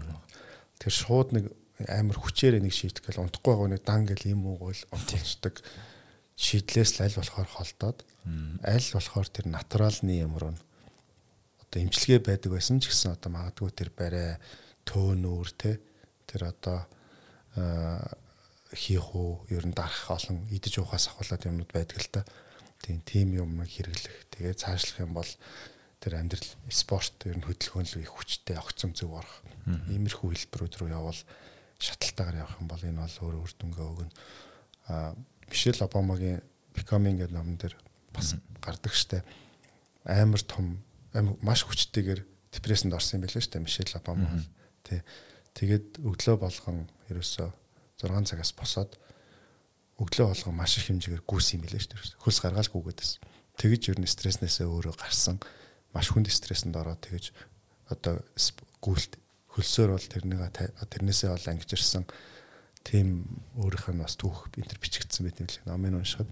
Тэгээ ер нь ингээд энэ тэнд байгаа зөв даван даван тулцсан хүмүүсийг харахад бол яг ийм амьдралын зөв хэмнэл, спорт, тэгээд байгаль, тэгээд байгаль ертөнцтэй илүү ойрхон байх. Иймэрхүү юмнуудаар даван тулсан хүмүүс бол маш олон байдаг. Энэ зун ч гэсэн ер нь бол би сая энэ Эглүү Монгол чалууд гэдэг ном хийх гээд бараг нэг сар орчим 18-гаар яваад ирэхэд бол миний нойр бол огцом сайжирсан. Надтай цуг нойргүй хоёр хүн явсан. Аха. Одоо манай тэр дөрвөн хүний багийн хоёр нойргүй. Надтай нэлээ гурван нойргүй явсан. Бит гурав бол ер нь нойртой болж ирсэн шүү бас. Хэдэн хоногийн хугацааг нэ? Тэр чинь бараг 20 гаруй хоног байхгүй. Тийм тэгэл ер нь ихэнхдээ сүлжээгүй явна. Тэгэд яг яг юм дөрвөн залуу ингээд майхан бариад 6000 км явчихж байгаа юм л да ингээд хагас бүтэн тойроо те улсыг тэгээд ирэхэд бол ингээд ерөөхдөө эхний нэг хэд хоног жоохон сэрүүлж хөдөл ягаал те сүултээ бол ер нь нойртой болж эхлээл тэгээд буцаад ирэхэд бол бас хөрхөн э, нойртой болцгооцсон манай тэр нэг шагж гэж залуу бол бүр бас айгүй хүнд болцсон юм энд айгүй их стресс депресстэй нойр нь ер нь хичнээн хоног унтаа хүчүүлээ нэг тиймэрхүү юм явж байгаа л машин суугаад гарсан. Тэгэхэд бол бас нойртой болсон. Тэгэхээр энд одоо тэгээд эндээс задлаад арах юм бол байгаль байж гин те. Технологиос жоохон холдох. Технологиос холтцсон, медиа, фэйсбүүкээс холтцсон байгаль байж гин. Тэгээ хөдөлгөөнтэй байгаа мэдээж. Байн өдөр болгон майхан барайл, хураагаал, уул хатны тэрүүгээр яваал, зураг хөрөг дараал те. Ингээд эн чи өөрөө хүнийг имчилсэн байгаа байхгүй. Нэг нэг ч хүн нэгч сав таблет ийм уугаагүй шүү дээ. Тэр 20 хоногт бол те мэдээж. Тэгтэл тэнд бол тийм өөрчлөлт бол яг энэ жил одоо хэдхэн сарын өмнө ихэд бол надад тохиолдсон жишээ бол байна. Тэгэхээр эргээд ер нь л ер нь л энэ юм байх шүү гэдэг хандаа авчих хэрэгтэй. Аа яг зөв. Яг өнөөдөртөө яг уу юм ууж байгаа бол 7 хоног уухстай болоод уугаад дуусгачлаа. Дуусгаас яг уу тий. Тэгтэл энэ төлөлийн юм биш юм байна тий. Энэ дандаа нэг юм юм юм им тариа юу гэхээс илүү энэ химнэл шинж тэмдгийг дарахал арга шүү дээ юм болол. Тий, тий үндсэн асуудлыг шийдэх төр шийдэл нь болов шүү дээ. Аа ер нь одоо бид амьдралдаа юу хамгийн чухал юм бэ гэж бодохоор мэдээж хүмүүс маш олон төрлийн тайлбар хэлэх бах. Аз жаргалтай байх үг бол маш олон давтагдах байх л та. Тэгээ бид нэр ямарваа нэгэн моментод маш энгийн зүйлээс аз жаргалыг мэдэрдэг. Гэхдээ тэрийгэ дахиж мэдрэх боломж нь биднэрт байдаг. Оюун ухаанаараа ой тогтолтоороо бид эргээд тэр зүйлээ бодоход бас бидэрт аз жаргал нь мэдрэгддэг. Нөгөө дурсамжшүүд те бидэрт бидний амьдралд маш олон гой гой дурсамжууд байдаг. Гэтэл яг нойргүй их явхлаэр бид нар Альцгеймертай болох магадлал нь их өсд юм байна л да. Альцгеймер буюу та ерөөсөө мартах мартах. Тийм. Тэр таны нөгөө амьдралыг магадгүй дараагийн шатанд те одоо бид буурай болоод хөгшөд болоход нөгөө залуу халуун наснда хүүхэд байх наснда туулсан амьдралынхаа таата дурсамжуудыг эргээ цаана ихэд харамсалтай нь та нойргүй явснасаа болоод та Альцгеймер disease буюу ийм мартах өвчтөй болох магадлал нь өсд юм байна л да. Тэгээ энэний эхлэл бол яг одоо бидний бие физиолог сайхан байх үед нойроо хасан нөгөө өрсөлдөгч маань намайг дөнгөж уугаад эхэлж явах тасарсан байна гэдэг юм сонсоод л их ажиллаад байх нь буруу юм аа. Юунд л ажиллаж байгаагаа бас нэг суугаа бодох хэрэгтэй баг. Тэгээд яг энэ цаг мөчид бас ийм мэдээллийг бидэртээ хуваалцж байгаад баярлалаа. Тэгээ угаасаа энэ бол тийм хувийн ч асуудал бид нэр бас чи нийгмийн зүтгэлтэн хүн учраас хүмүүст бас өөрийнх нь туулсан туршлагаас болохгүй байгаагийн ч гэсэн хийлий гэдэг харамгүй хийлчий гэдэг тэр сэтгэл нь байгаа учраас энд гаргаж ирж байгаа. Тэгээд түрүүн чи яриан дундаа дурдсан тэг хүмүүс ямар нэгэн эрүүл мэндийн асуудалтай болсноо бие биенээсээ нуугаад идэг тэрнээсээ санаа зовоод ялгуурлан гадуурхагдчих вэ гэдэг тэр айдас нь байгаад идэм шиг байгаа. Гэхдээ яг энэ дээр бол илэрхий нөгөө хүлэн зөвшөөрөх гэдэг алхам бол хамгийн ихнийх нь тий. Тий. Тэр бол бүр айгүй чухал. Одоо наашин зөвхөн ойргуудл ч юм уу сэтгэл готрол дээр ч ярихдаггүй. Одоо биднийг ингээл ойлгох хэрэгтэй. Бид нар ханаад дөрвөл ханаадны юм уугаад идэх тий. Тэгэхдээ ханаадны юм гэж байдгүй юм шиг байлаа шүү дээ нэрээ. Яг ханаадны юм гэж. Тий. Бүр яг тэрийг би эхлээд тэгж бас боддог байсан гэсэн чинь ер нь хүн дархлаагаар тулд юм байлаа шүү дээ. Тэн дээр дэмжих одоо тэр юу өөрийг бууруулах юм чинь л ханиадны юм болохоос яг хүн төрөлхтөн бол ханиадны юм олчих байгаа юм байна шүү дээ. Та тэрийнхээ өөрсөд юу бид нар одоо юу гэдгийг за ингээд нэг өвчин тусахаараа одоо хоолой өвчт хоолойны юм ингээд уудаг ч гэдэм үү. Тэнгүүд одоо архичин хүн гэдэг наркологийн гүн донтолтын айгуу том өвчин туссан байгаа байхгүй. Тийм өвчин туссан нэг болохоор ингээд шууд ингээд нийгмээс арчих гэж оролддог. Юм уу архичин тий. Бараг л одоо ингээд энэ алах бол таарна гэл тээ. Чирс ханиад төрж байгаатай баг адилхан байхгүй нэг өвчин. Яг ижил. Энэ сэтгцийн сэтгцийн эрүүл мэндийн энэ шинэ төрлийн их хүмүүс тусаад байгаа өвчин ч гэсэн ингээд яг л бас бидний нэг юм гидс өвддөг те харах өнцгөө бид нар айгүй өөрчлөх шаардлагатай болж байгаа юм байна. Яг тэгэхээр сүүлийн 30-аад жил за 30 гэхгүй хэдүүлээ зөвхөн 10хан жилийн өмнөхийг яриа л да те Facebook дөнгөж хэрэглээд эхэлж исэн үе өнөөдрийг хүртэл байгаа энэ өөрчлөлтүүд За сошиал нэтворк нийгэмдэр байгаа өөрчлөлтүүд гэхэд бол бүр ингээд хүн гүцхийн аргагүй хурдан өөрчлөлтүүд гарсан байгаа байхгүй. Дэлхий ч гэсэн ер нь аюу хурдан явж. Тэгээ энийг дагаад нөгөө нэг нийгэм дөнгөж манах шиг хамтран амьдарч сурж байгаа, иргэншиж байгаа залуу нийгэм дотор болохоор энэ их хурдан хурдыг бүгдээр нь гүйцэтгэж явах замдаа бол өмнө байдгаас айгүй шин шин асуудал өвчин хүртэл цоо шин өвчнүүд те тийм зүйлүүд үүсээд явж байгаа юм байна л да. Одоо ингээд ялангуяа сэтгэл зүйн чиглэлийн хүчин эмгүүд бол өмнө бол ингээд мал хариулаад явж байгаа үед бол ярихдаггүй асуудал байгаа шүү дээ. Чи юунда стресс тэгтэл одоо бол ингээд энэ өөрөө маш хурдтай явнгаа бүр бага насны хүүхдүүдээс ахуулаад хүртэл юм өөрсдөө тодорхой хэмжээний сэтгэл зүйн гэмтлүүд аваад маш их сони юм өөрчлөлтөнд ороод медианы энэ олон хитэн мянган улсаас ирж байгаа тий юм медианы нөлөөнд донд ингээд өөрсдөө ч учраа болохоо болоод ингээд ерөнхийдөө олон төрлөөр бид нар сэтгэл зүйн үед өөрчлөлтөнд ороод байна гэж хараад байгаа. Тэгээд энэ болохоор хэрвээ эндээс эмгэг үүсэж байгаа бол энэ өөр айгүй энгийн эмгэг байхгүй. Яг л бидний ханаад урж байгаа хоолой өвдөж байгаа гид сүвтгөр нэг юм удагтай адилхан бид нар сэтгэл зүйн үед ингээд жоохон хямарж байна, хэцүү байна, стресстэй байна гэхэд энийг аваачаа сэтгэл зүйчд ярьж байгаа магадгүй энийг илэрхийлж байгаа энэ төр бол ерөөсөө бидний энэ маш энгийн зүйл байгаад байгаа байхгүй. Тэгмээд өнөөдөр нөгөө нэг бид нар чи ер нь сэтгцийн холбоотой асуудлыг бүгдээрнгийн ер нь ийм байгаар галзуу, шизо, солиотой. Тэгээд сэтгцийн сэтгцийн одоо чиглэлийн имлэг зөвлөгөө авч байгаа хүмүүсийг баг шарааданд очиод галзуурч гэсэн тийм би би бинийгаа шаалж байгаа байдэн ч нэг тиймэрхүү. Тэгэхээр энэ юугаа ерөөсө энэ хуучны тэр юмнаас ерөөсө салж чадахгүй байна л да. Одоо бол энэ чинь ингээд бүр айл хэдийн бүр хүлэн зөвшөөрөхөөс аргагүй маш их юм бид нар аюул сэтгэл зүйн асуудалтай болцсон. Манай нийгэм бүх төвшөндөө. Тэгээд энэ нь өөрөө эмгэг. Энэ энэ болохоор өвчин байхгүй. Энийг болохоор эмчлэх хэрэгтэй. Энийг эмчилж байгаа процесс энийг ярьж байгаа хүмүүс бол айгүй энгийн зүйл ярьж байгаа хүмүүс. Тийм өвдсөн хүн юм уудагтай л адилхан. Аа явж явж бас тэр одоо маш их гүн архины донтолтонд орчихсон юм наркологийн те архины хамааралтай хүмүүс гэсэн ер нь бол өвдсөн хүмүүс байхгүй. Тэгэхээр тэр хүмүүсийг үзий ядаад нийгмээс арчна гэх нь зөв юм уу? Өвдсөн хүнийг имжлэх хэрэгтэй юм уу гэдэг чи өөрөө бидний энэ одоо нэг дахиад нэг бодох хэрэгтэй асуудал болоод ирж байгаа юм л да. Тэгэхээр энэ иймэрхүү юмнууд цаашдаа ихсэн. Шведэд сүүлийн 15 жил яг нийгмийн хамгааллын яамд нь сэтгэл зүйн талын талын орчуулга хийсэн оюуна гэдэгч байгаа. Тэр ихч Монголд ирээд бит хоёр уулзаад ярьж байхад бол сүүлийн 10 жил Монголоос ирсэн 3 хүн тутмын нэг нь бүр онштой сэтгцийн өвчнөд байна гэж.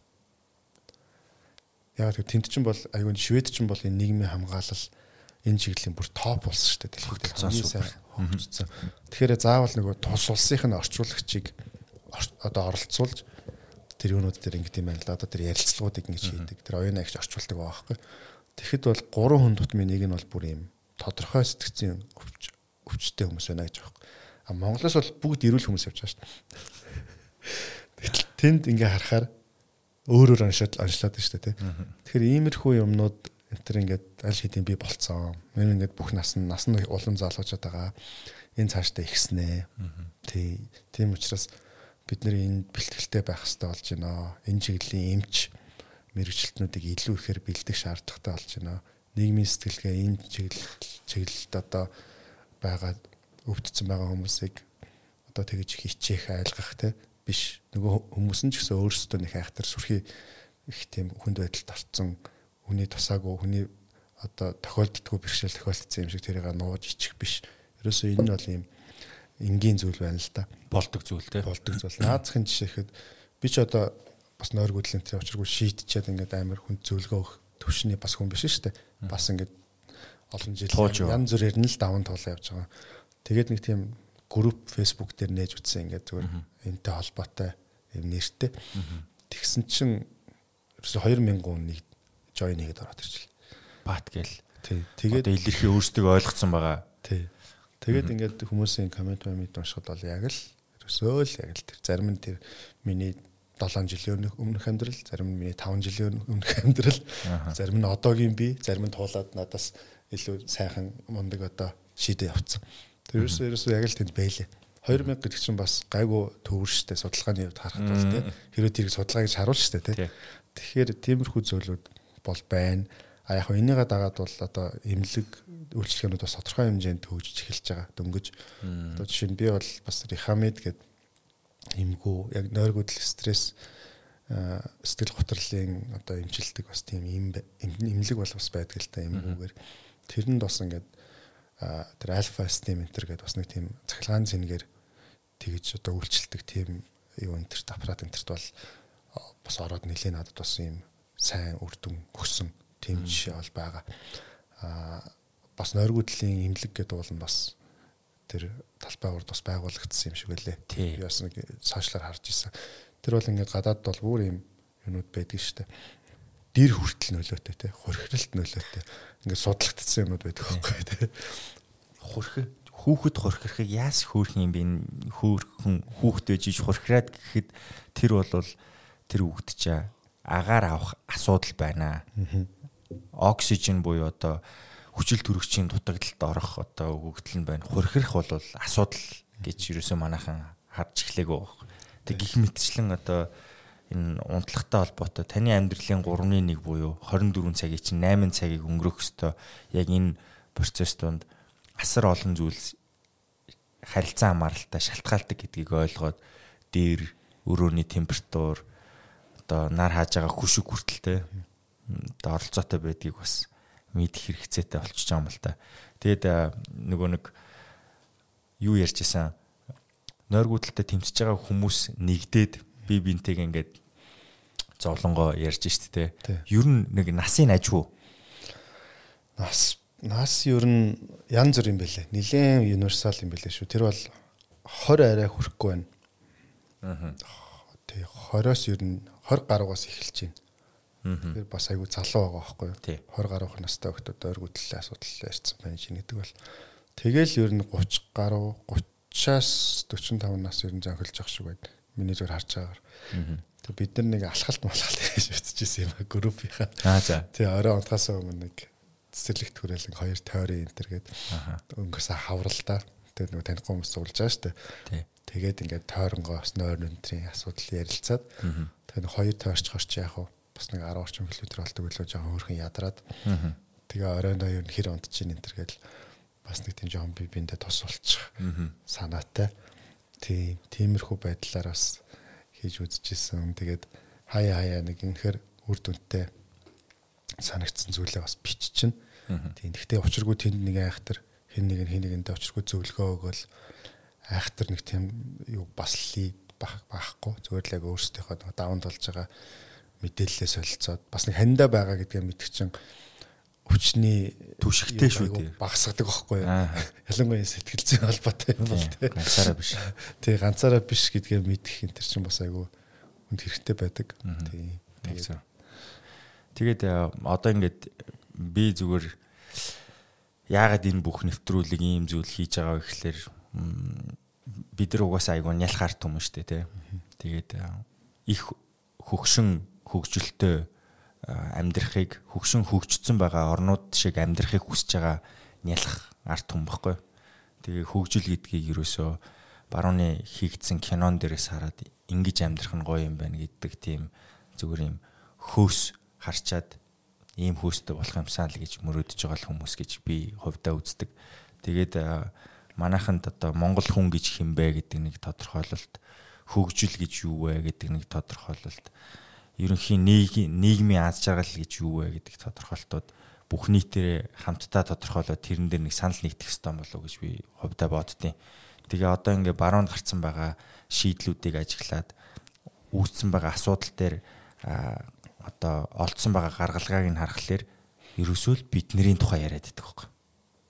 Органик бүтээгдэхүүн үед байгальд амьдарч байгаа малын бүтээгдэхүүн одоо байгальд зэрлэгээрээ байгаа хүнсний бүтээгдэхүүн болон мал аж ахуй одоо яг үндсэн одоо хоол хэрэглэн дээр хэрэглэх ёстой юм энэ юм байна. Дээрээс нь хотоос гадагшаага байгальтайгаа одоо байхад дөрөвний таны хэлсэн 10 хоног аялаад ирэхэд л нойрны 3 асуудалтай хүн одоо сайжирч ин сайжирч ин гэх мэтчлэн. Тэгээд э, одоо энэ нийгэмдэр хүмүүс олон ургалт сэтгэлгээ гэдэг бол хамгийн үнэтэй тооцогдох ур чадвар болцсон буюу creativity гэдэг зүйлийг те энийг одоо хөгжүүлдэг энийг илүү хүнд одоо бий болгодог орчин юу юм бэ гэсэн чи ерөөсөө л эзгүүхээр тал байхгүй. Kanye West 500 акр талбай дээр ийм дизайнеруудад зориулсан ийм кампус барина гэдэг төлөвлөгөөгөө танилцуулж байхдаа тэнд ерөөсөө бий болгоё гэсэн орчныг нь харуулсан чинь Монголын хээр талах байхгүй. Тэ. Тэнд хэдэн биллион доллараар бүтээй гэж байгаа тэр кампусынх нь одоо тэ хүсэж байгаа орчин нь бидний яг тийм байдаг. Энэ зүгээр манай үнгүүд нэг за 2 цаг яваал очих тийм газар байгаа хөх тий.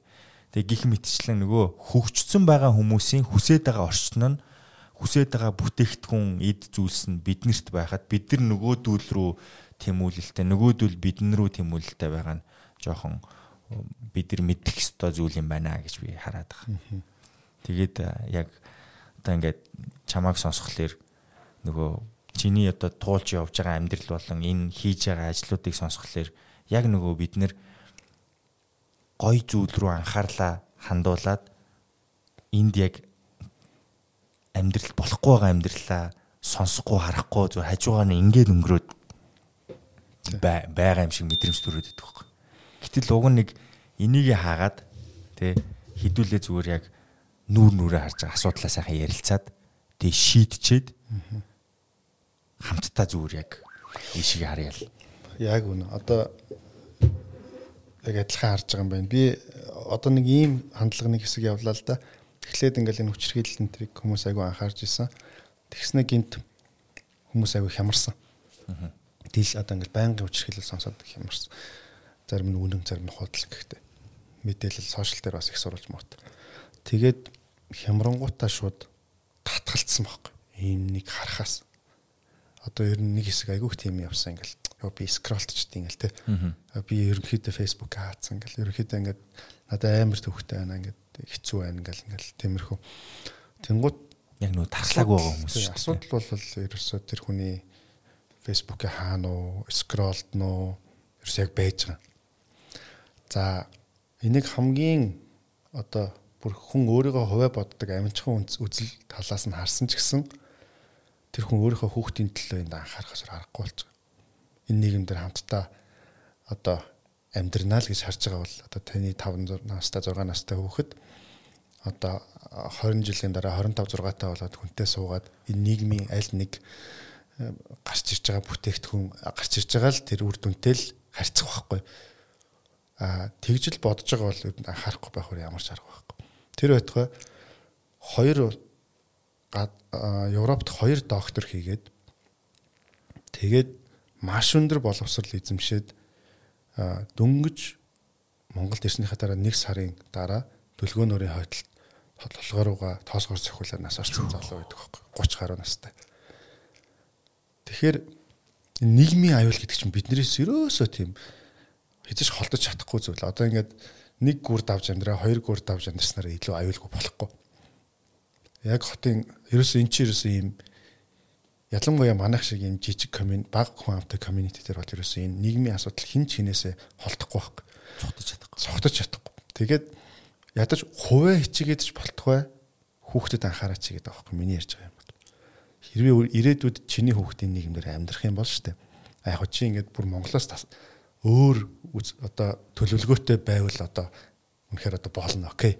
Тэ одоо шууд аюулгүй болцсон нийгэмдэр хүүхдээ аваачаад тэнд нь амьдруулаад бүх насаар нь монгол хүн биш ингээд тэр гадаадад тэнд ингээд амьдрах тийм төлөвлөгөө байгаа бол би бол ойлгож байна. Одоо окей. Одоо ингээд ер нь стрессгүй байсан зөв шүү дээ. Одоо заавал тийм юмд хүн өөрийгөө тэ.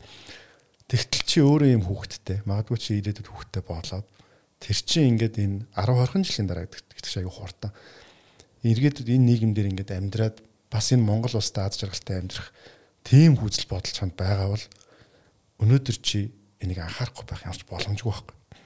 Дарк байх. Ямар ч дарк байла гэд тэрийг чи анхаарах хэрэгтэй. А зүгээр чи дархлаагаа буюу тэрийг хүлээж авч байгаа сэтгэл зүгэл өөрчлөх хэрэгтэй байхгүй.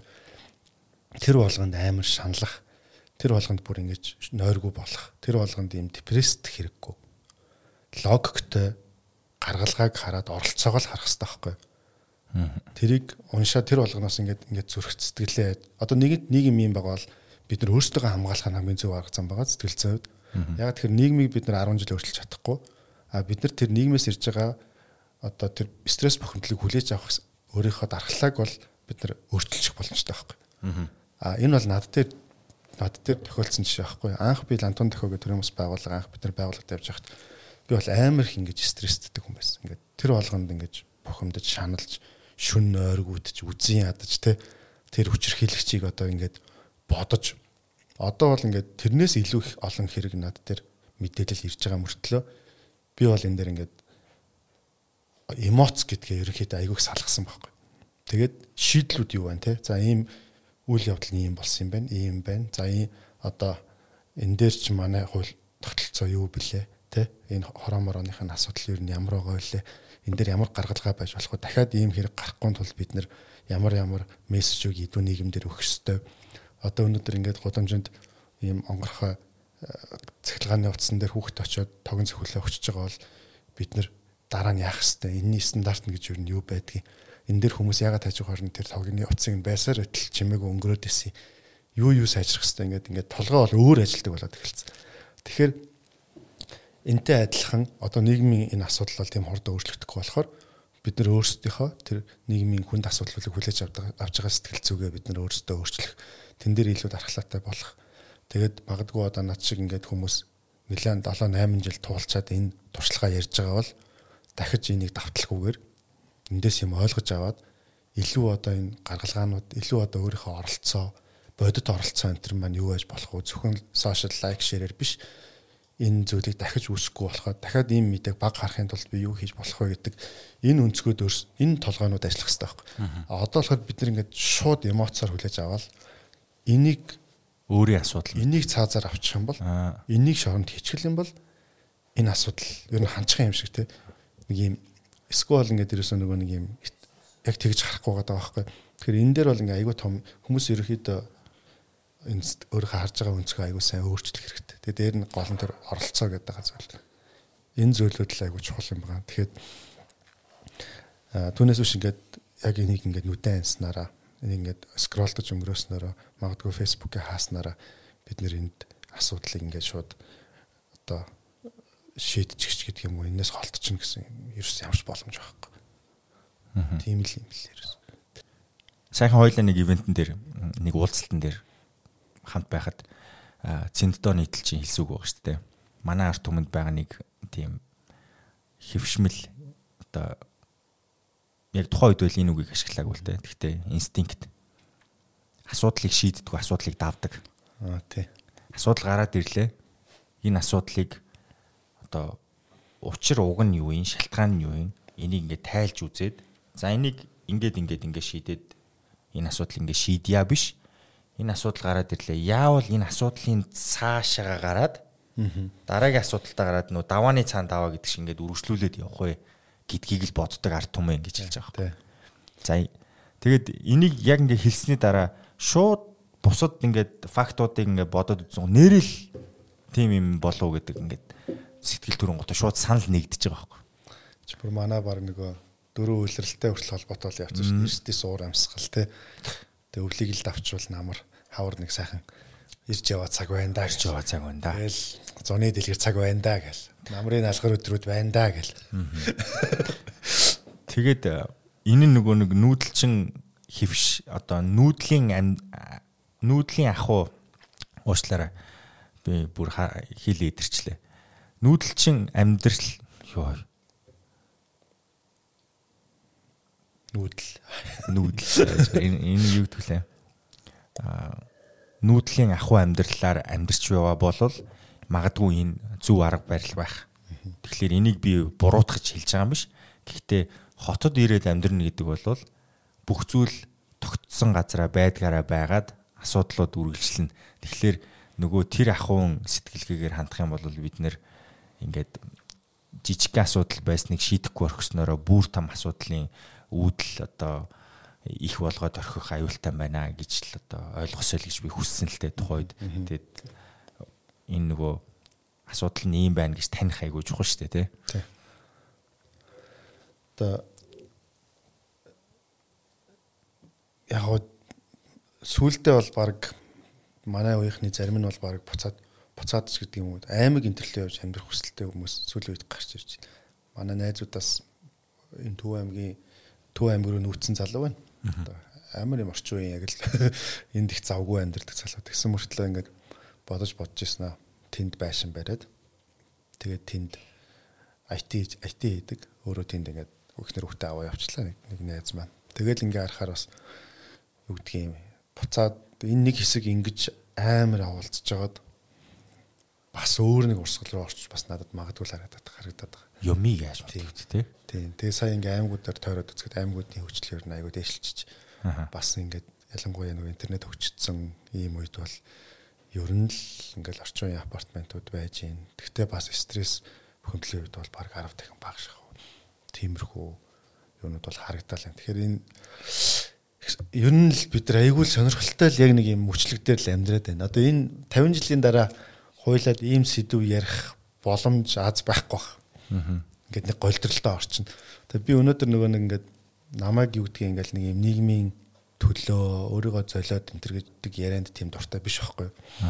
Яг тэгэхээр би яг хүн ер нь ямар ч бусдын төлөө юм хийсэн өөрийнхөө төлөө гэж тарчдаг байхгүй. Тэндээс өөрөө аз жаргал одоо илүү хүн байх утга учир үнцнийг авч байгаа болохоор л хүн тэрийг хийгээд байдаг болохоос ш. Бүр нарийн нариндаа ярил хүн хүний төлөө юм хийд юм уу гүм үү гэдэг асуудал гарч ирнэ. Зөвхөн хүний төлөө хийсэн ажилласаа өөртөө аз жаргал авж байгаа процесс үү эсвэл бүр далай лам шиг нэгүүлсэнгүү одоо тэр хумсар сэтгэх үү юу гэдэг хоёрыг бас хооронд нэг ялгаж харах нэг үнцэг байгаа.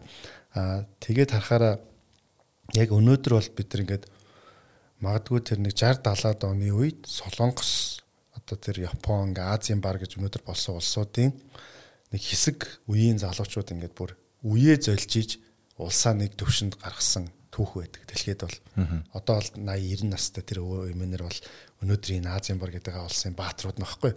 Тэр үеийн тэр үе бүр нэг бүтэн үе өөрсдөө өөрсдөө ингэж юм маш өндөр ухамсартай, маш том золиосууд гаргаж одоо зөвхөн бие бие гэлтгөө бас нэг юм нийгэм гэдэг юм харж ингэж хамтдаа зүтгэж ингэжсэний хүчинд өнөөдөр бас нэгэн том өөрчлөлтүүд гарсан улсууд байдаг. Би болохоор Монгол бас нэг тийм төвшөнд үе дээр яваад байгаа юм болов уу хараад байгаа байхгүй. Тэгэхээр яг өнөөдөр манай үеийнхний залуучууд ямар байхаас ер нь ойрын хэдэн зуун жилийн Монгол улсын ирээдүй шийдэгдэж магадгүй юм шиг харагдаад байна. Яг тэр нь маш том энэ өөрчлөлтийн нэг юм эргэлтийн цэгийн огтлцол дээр бид нар энэ улсын нэг юм идэвхтэй бас юм залуу үеийн болж таарад байгаа байхгүй. 70 80 жилийн дараа бол хоёулагийн энэ зэд бол ингээд жишээ байхгүй болно магадгүй миний мөрөөдөж байгаагаар бол энэ хүчирхийлэл энэ төр гэдэг ийм төвшөнд ярихдаггүй ийм ид шидийн орон морон гэж хийх шаардлагагүй болчихно. Аа тийм ба. Тий, нийгмийн асуудал өөрөө нэг ийм өөрийнхөө голдрол руу ороод ингээд одоо явчих байх гэж хараад байгаа байхгүй. Бид нар л голдрол руу оруулчих гад үзээ та тий. Тий, ингээд байгаа л нэг ийм тал талд ингээд залуучууд ингээд ямар ч салбарын залуучууд уулзаад ярих тал ингээд ерөөхдөө бас нэг ийм зөв их орн ер нь нэг Монголын ийм чиг хандлага ингээ салхи те иймэрхүү юм яриг ярьдаг байхгүй. Тэгэхээр ингээ харахаар тийм айгүй тийм золиос гаргах азтай үед бид нэр ер нь төрсэн юм байна. А өнөөдөр яг энэ үед бид нэр Америк тийм үү Япон төрсэн бол бид нэр ямар нэг юм реформ ч юм уу бүр тийм том шинжтэл гэдэг юм ярих боломжгүй. Зөвхөн юм жижиг апдейт л ярих боломжтой. Тэр үеийн одоо хувь заяан тийм баггүй одоо. А өнөөдөр бол одоо ингээл Монгол дан гэл хүнийг шинээр юм нэгтэл тэр баг Монголын анхдагч юм байж шүү дээ. Одоо нэг юм Европт ч юм уу амьдарч байгаад нэг хүн ирээд Монголд нэг юм нэгт тэр баг Монголын анхныхан ч байдаг ч юм уу нэг тийм үе дээр байгаа шүү. Сонирхолтой юм болоод шүү дээ. Ер нь харахад те. Тэгэхээр иймэрхүү юмнуудыг ингээ харахаар бидний үеийнхэнд аюул том хариуцлага ч юм уу хувь заяа байна. Одоо заавал тех хэрэгтэй гэсэн бас биш л те. Гэхдээ нэг юм үеийн бүр нэг юм яг нэг юм биднэрт нэг юм чухал юм үе байна. Тэгэхээр манай үеийн залуучууд бас нэг арай жоохон юмыг өөрөөр харцгаагаад тэг жоохон зөрөгтэй тэг магадгүй илүү жоохон золиостойгоор бид нар ингээд энэ үе дээр нэлээд сайн хөдөлж чадах юм бол бас ирээдүйд бид нар үр хүүхдэд амьдрах нийгмийг арай илүүгээр хамаагүй одоо өнөөдрийн бид нар харж байгаа шудраг бас бүх зүйлийг эргээд хүүхдүүд маань туулахгүй байвал бид нар бас айгүй утга учиртай байгаад байгаа байхгүй. Тэр тэн дээр илүү хэдүүлээ бас юм золиос гарах хэрэгтэй юм байна. Арай илүү юм амиа хичээсэн тал руугаа байгаад байна. Тэгэхээр л одоо нэг хүн бай. Тэ энэ ийм юм болох хэрэгтэй юм байна гэсэн тийм л юм бодоод байгаа. Ер нь бол тэгээд ер нь хүн өөрийгөө бодоод зөвхөн амиа бодоод нөгөө доо шаарлуулад явж байгаа нь яг үнэндээ бол амиа бодоод байгаа зүйл биш юм байна. Та зүгээр л өөрийгөө бодохгүй байгаа үйлдэл юм байна гэдэг дүгнэлтэнд хүрээсэй гэж хэлж байгаа юм байна гэж би сайн ойлголоо л доо. Тэгээд яг уу бид нэр яг нөгөө нийгмийн нэг хэсэг гэдгээ хүлээн зөвшөөрөөд нийт бусдад байгаа асуудал бол миний асуудал болох юм байна. Өнөөдөр магадгүй миний асуудал биш бол одоо үр хүүхдэд чинь бий болох асуудал юм байна. Тийм болохоор одоо энэ асуудлыг барьж аваа шийдчихэд тэгээ ирэх амьдралдаа одоо ирж байгаа цагт нь сайхан амьдрэл гэж бодосоо л залуусаасаа хүсээд би энэ ярьцлагыг дуусгая гэж бодлоо. Тэгээ чи сая ярианд хэллээ. Одоо бас нэг 50 70 жилийн дараа чивд хоёр ийм зүйл ярихгүй бах гэж. Одоо 50 жил 70 жилийн дараа түүхийн хичээлийн орчин үеийн Монголын түүх гэдэг хичээлийн бие даалтан дээр үзэх бичлэг үлдсэн байх бах. Тухайн үеийн оюутнууд түүхийн хичээл дээр ингээд энэ хоёр хүн хамтдаа суугаад нэг нь эрүүл мэндийн талаасаа нэг ийм асуудал байсан. Хотчлолтоос үүдэлтэй асуудал дээр хүмүүс ингэж тэмцэж исэн гинлээ. Тэгээ дээрээс нийгэмд бас ийм юм бухимдал байгаад ийм асуудлууд байсныг тухайн үед одоо энэ хоёр хүн ингэж ярьж ижээ. Тэгээ бие даалтан дээр энэ бичлэгийг үзээд тухайн нөхцөл байдлаас мэдрэмж авах гээд нэг оюутан магадгүй нилээд оюут үзэж байгаа бах. Сайн уу? Тэтэр тэтэр тандаад те. Байдаг юм. Чи бид хоёр мэдгүй нэг тэр үед байхгүй бол энэ амар сайд яриа болчихж байгаа байхгүй те. Тэр үед одоо байгаасаа. Тийм байгаасаа те. Одоо ч өстой эрүүл мэндийн амар анхаарч байгаа юм чи тий. Тий. Одоо тэгээ бас жоох аргыг нь олоод нь штэ. Ер нь бол ингээд трикүүдийг мэдэж яваад тэгээ тэр үед бол арай барахгүй баха. 50 50 гэдэг бол харин 50 жилийн дараа юу? Тий 80 эдтэй байх. Амбиц бол байр шүү. Аа 70 бас хэцүү юм те. За юу ч гэсэн яг 100 насалж байгаа 70 хэрэг. Тий 100 насалж байгаа гэсэн. Тэгээд юмыг яаж мэдгөө. За хоёр ах нь нас орцсон ч байж магадгүй. Тэгээд гигэн дуусчихлаа. Тэгээ нэг иймэрхүү амьдралтай хүмүүс байсан шүү. Харин одоо үзэж байгаа хүмүүст анхаарал тавьсанд баярлалаа. Танд жаргалыг хүсье. Мэдээж жаргал гэдэг тодорхойлтыг та өөрөө хэлнэ. Гэхдээ эрүүл байх юм бол таны яаж тодорхойлсон тэр жаргал чинь илүү эвтэйхэн байх болно. Тэгээд өнөөдрийн энд агуулгдсан мэдээлэл таны амьдралд хэрэг болоосой. Тэгээд ганц ахланда маш их баярлаа. Баярлалаа. Тэгээд бүгдээрээ эрүүл байцгаая. Өвчтөе хүнд мянган хүсэл, эрүүл хүнд ганцхан хүсэл байдаг юм лээ. Тэр нь болохоор биш ээ. Эрүүл хүнд мянган хүсэл, өвчтөе хүнд ганцхан хүсэл байдаг. Тэр нь бол эрүүл болох гэдэг шиг те. Бид нар бол эрүүл бие сэтгхүүтэй байх юм бол үнэхээр их зүйл хийх боломж сайхан амьдрах бас биднэрт гэрэл гээгээ ирээд бол харагдчихээн. Тийм учраас бүгдээрээ өөрсдөө эхлээд өөртөө хайртай байгаарай л гэж хэлээ да. Яг үнэ. За тэгээд ганц жахланд бая ганцхан баярлаа гэдэг үг хангалттай биш гэдгийг үзэж байгаа хүмүүс болон би бол тэгж бодож байгаа. Тэгээд хүчтэй байгаарай. Олон асуудалтай нүр тулж байгаа. Тэгээд мэдээж бие эрүүл мэнд чинь хамгийн чухал гэдгийг чи ойлгоцсон байгаа учраас маш олон асуудал дээр тууштай байгаад тэгээд ардталт нь гарах юм байна гэж би найдаж харж байгаа шүү. Тэгээд залуус чиний арт байгаа. Тэгээд урд нь гараад зүтгээдээ бид нэр араас чинь дэмжээдээ. Окей, баярлалаа. Амжилтсаа. За амжилтсаа. За. Тань ч гэсэн. За та бичлэгийн төгсгөлд ирсэн байна. Бидний бэлтгэсэн мэдээлэл танд хэрэг болсон гэж найдаж байгаа шүү. Мэдээж амьдралын маягтай холбоотой өөрчлөлтийг хүү төрлийн мэдээллийг авмагцаа шууд өөрчлөн гэдэг бол худлаа. Танаас хүчин чармаал тууштай байдал шаардах болно. За тууштай байдал гэснээс бидний бэлтэж байгаа мэдээ мэдээллийг цаашдаа үргэлж авахыг хүсэж байгаа бол манай YouTube хуудсанд заавал subscribe дараарай. Хажуу талд нь байгаа хонхыг дарчих юм бол орж байгаа мэдээлэл цаг хугацаанд танд notification хэлбэрээр очих болно. Тэгээд хизээ орон бидний та мэдээлэл авах боломжтой. Энэ танаас ямар нэгэн үнд төлбөр авахгүйгээр нэгдхийг урьж байгаа зүйл шүү. Бидэнтэй олон хүн нэгдэх тусам бидний мэдээлэл улам мариун ихээр бэлтгэгдэж та бүхэнд хүрэх ёстой байна. За тэгээд нэвтрүүлэгтэй холбоотой санал хүсэлтийг комент хэлбэрээр доор үлдээж болно.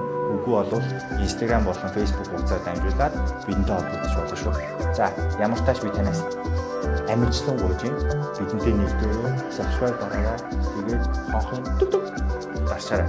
За ингээд бидэнтэй хамт байдаг үргэлж баярлалаа шүү. Дараагийн дугаарт баяртай хайртай шүү.